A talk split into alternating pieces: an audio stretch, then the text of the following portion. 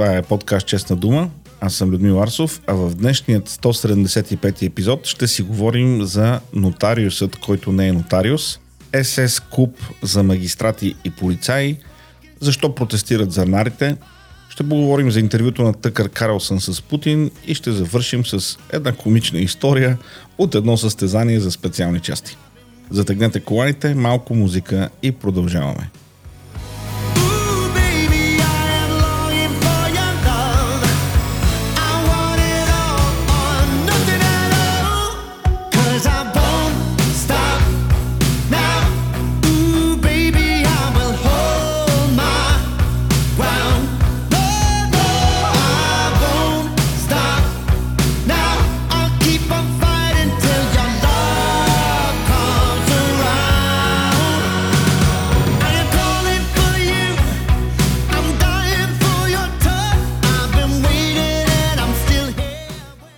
Нотариусът, който не е нотариус. Опитах се да изчакам малко, за да излезе повече информация по този случай, но направих грешка. Този скандал е толкова дълбок, този скандал е толкова голям, че колкото време и да чакам, постоянно ще излизат нови разкрития, нови новини, ще бъдат осветлявани нови герои в кавички в тази сага. Така че по-добре да пристъпим директно към въпроса. Нотариусът, който не е нотариус – Мартин Божанов, който бе разстрелян в град София. На 31 януари пътувам, връщам се в града и забелязвам вечерта, че има страшно много полиция по пътя.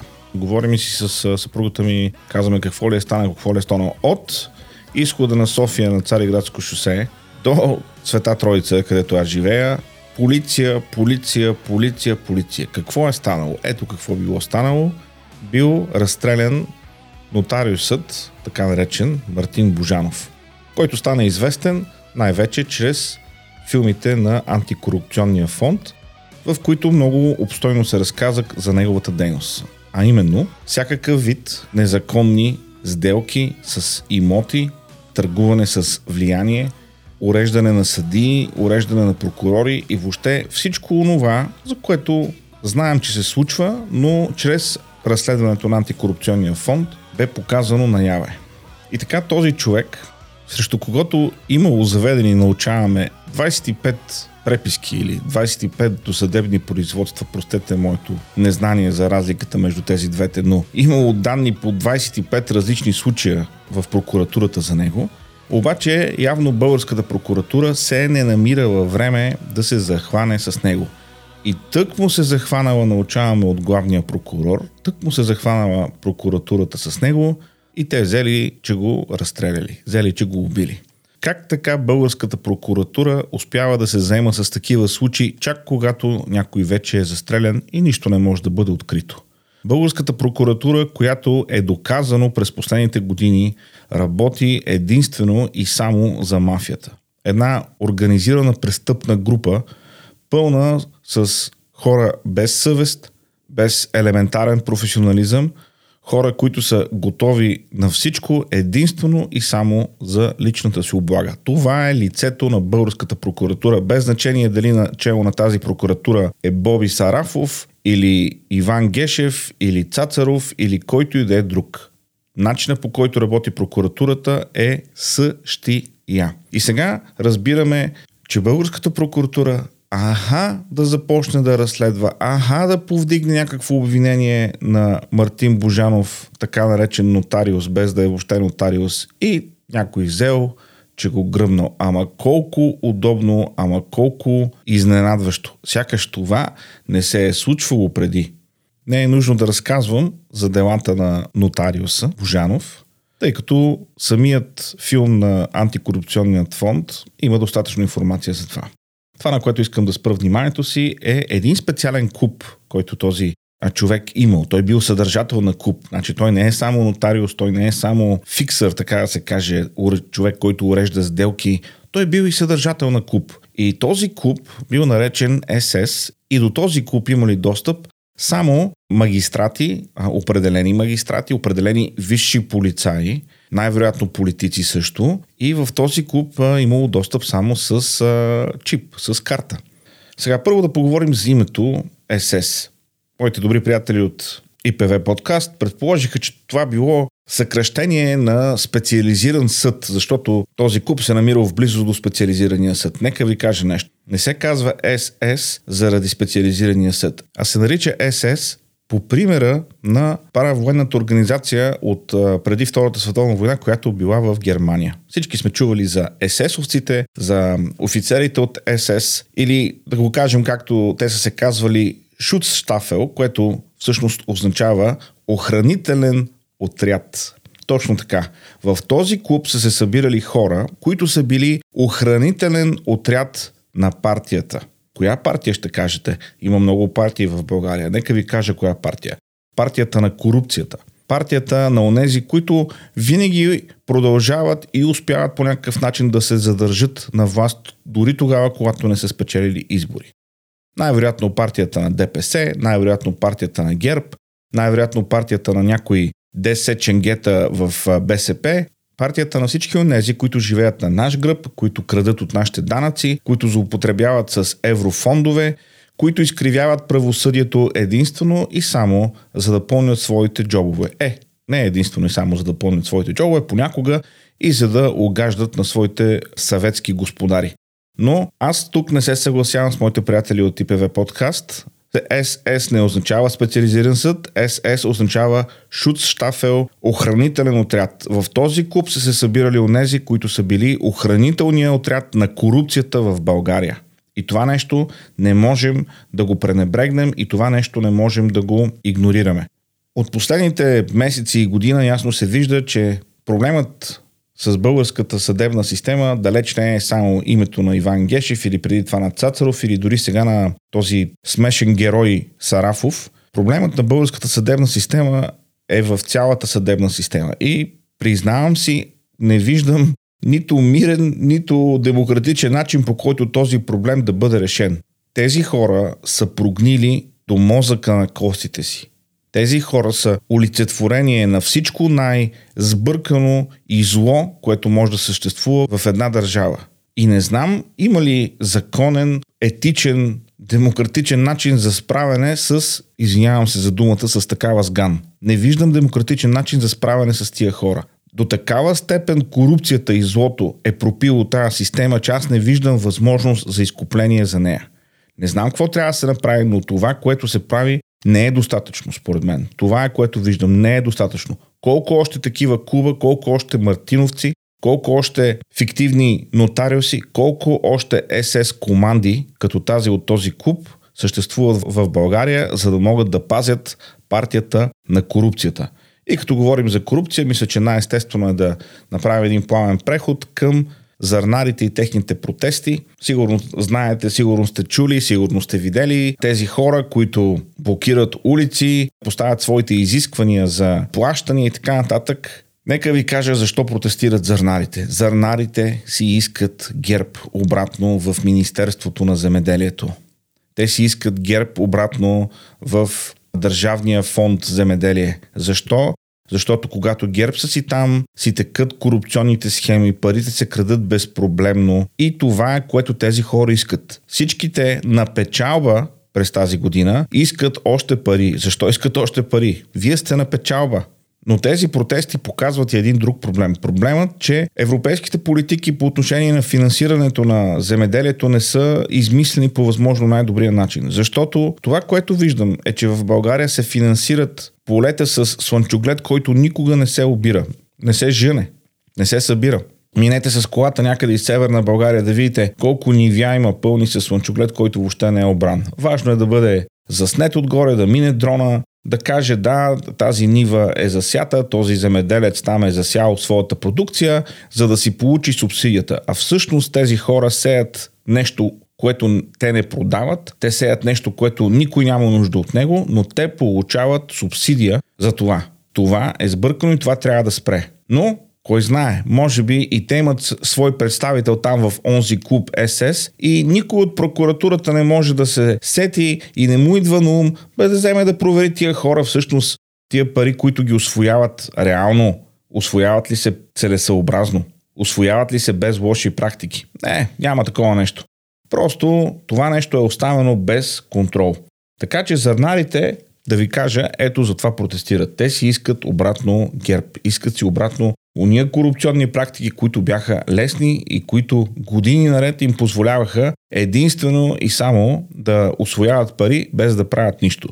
И когато тези хора казват, че те слагали хляба на нашите маси. Нищо не слагат на нашите маси, защото 90% от тях, това, което отглеждат са фуражни култури, т.е. това, което ядат животните. Така че нищо не ми слагате на масата, скъпи протестиращи. Единственото, което правите е да освоявате пари, които даже не трябва да ги взимате, защото това, което произвеждате, не струва и 5 стотинки. Толкова зърнарите, които се преструват на ощетени. Една от темите, която през последните няколко дни доминира в медийното пространство, не само в България, говоря по принцип в международен план, е интервюто, което Тъкър Карлсън направи с Путин в Москва. Сега това интервю е над два часа. Искам да ви кажа, не съм гледал цялото интервю. Няма сила на света, която да ме накара да стоя два часа и да слушам и да гледам Путин. Няма как да се случи. Гледах голяма част от него в различни сегменти, така че мога да твърдя, че сравнително компетентно мога да си изкажа по съдържанието на това интервю. Но първо един друг въпрос. Дигна се голям шум, защото Тъкър Карлсън въобще отива да говори с Путин. Мисля, че това е напълно неоснователно. Мисля, че всеки журналист има право да интервюра когото желае. Това не трябва да бъде проблем. Въпросът е как го прави. И всъщност за това искам да поговорим днес. Не мога да кажа, че интервюто на Тъкър Карлсън беше софтбол или а, нали, с лесни въпроси за Путин, но не мога да кажа, че интервюто беше и хардбол. Тоест не беше интервю с неудобни въпроси. Самия формат на интервюто даде възможност на Путин да си разказва истории, да си говори а, глупости, да си развива пропагандните идеи на моменти без а, да бъде директно конфронтиран от Тъкър Карлсън. За мен това беше огромна грешка. И въпреки, че това интервю не беше агресивно от страна на Тъкър Каласън, руските телеграм-канали не са доволни от интервюто, защото смятат, че Путин не се е представил така добре и някои от отговорите, които е дал, всъщност не са били толкова добри. Но какво да се прави, така е, когато си свикнал да даваш само интервюта, в които знаеш всички въпроси и всички отговори предварително. Говорейки за Тъкър Карасън, не беше хардбол интервю, не беше трудно интервю, Имаше моменти, когато можеше да зададе доста по-сериозни, доста по-остри въпроси, фактологически такива, което той не направи и това е удар по неговата репутация, тъй като гледайки назад, винаги може да си даде сметка за това, което не си направил, а е трябвало да направиш. Има един сегмент, който бих желал да споделя с вас от това интервю. Сегмент, в който става въпрос за територията на Украина и сегмент, който все пак така Карсън задава така малко труден въпрос на Путин в общи линии твърдението на Путин е, че Украина не е истинска страна, тя е измислена страна и съответно това означава според него, че той има право да си взима територия както иска. И в този момент Тъкър Карасън му задава въпроса, добре, защо след като смятате това, не сте го повдигнали този въпрос през последните 22 години, когато сте бил президент, а го правите чак сега. Ето и самия сегмент. Чуйте го. Why didn't you make this case for the first 22 years as president that Ukraine wasn't a real country? Да, да. Итак, э, итак, э, значит, советская Украина получила The Soviet Union was given a great deal of territory that had never belonged to it, including the Black Sea region. Do you believe Hungary has a right to take its land back from Ukraine and that other nations have a right to go back to their 1654 borders?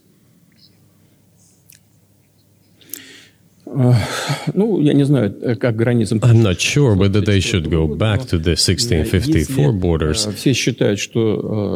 But given Stalin's time, so called Stalin's regime, which as many claim saw numerous violations of human rights and violations of the rights of other states,